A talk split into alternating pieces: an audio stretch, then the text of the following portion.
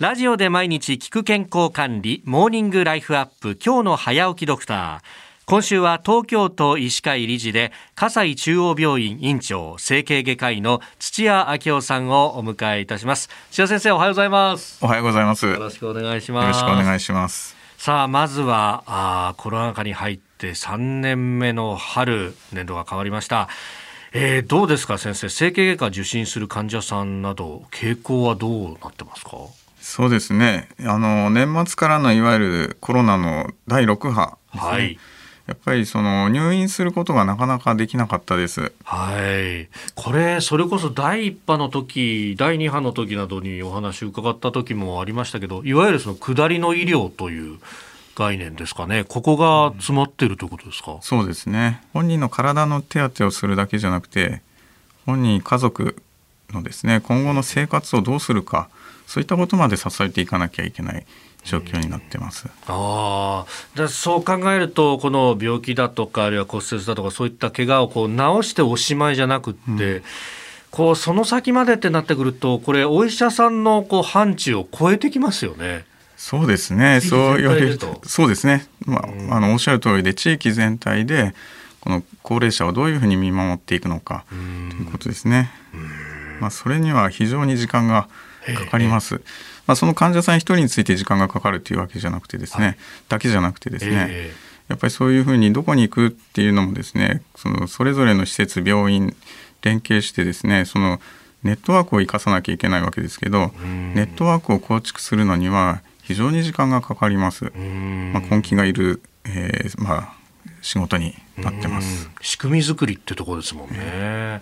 これしかしあのそれこそこれもコロナの初期そのそれより前からも言われてましたけどいわゆるその病気までいかないけどだんだん虚弱弱ってしまうというフレイルということ、この番組でも何度も単語として取り上げてきましたが、やっぱりコロナとこのフレイルの組み合わせっていうのはどうですか？現場で見てると厄介ですか？そうですねやっぱりコロナの一番高齢者の影響はお大きかったのはですねやっぱりステイホームですよね。うん家にいたいなきゃねって、えなかなか外歩かなくなっちゃう。そうです。外に行かない。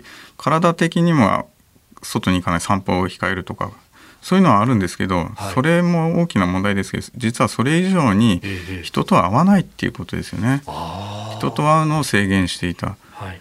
まあ前にもお話ししたかもしれませんけれどもやっぱり心そうですね人間が健康であるというのは体だけじゃないんですよね。ん。で特に心最近は心の、えー影響っていうのは強く言われています。うん。です,、うん、ですのでコロナで外に出ないっていうのはつまり人と会わない。この影響は、まあ今すぐ出るわけじゃないかもしれませんけどはい今後少しずつじわじわ出てくるんじゃないかなと思いますあ。ーまあ本当昔の人は病は気からなんて言いましたけど、うんえこれやっぱりこうコミュニケーションがなくなることで行動が少し変わるっていうのが、最初はちょっとの差だったものが時間とともにどんどん大きくなっていくってことがあり得るわけですかね。あそう思います。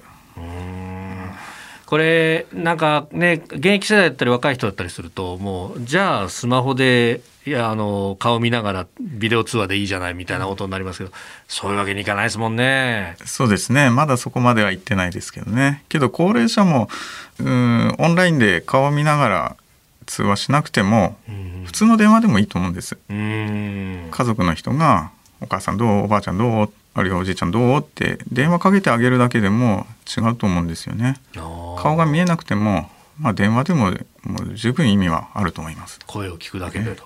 うん話の内容ははっきり言えばどうでもいいんですよね。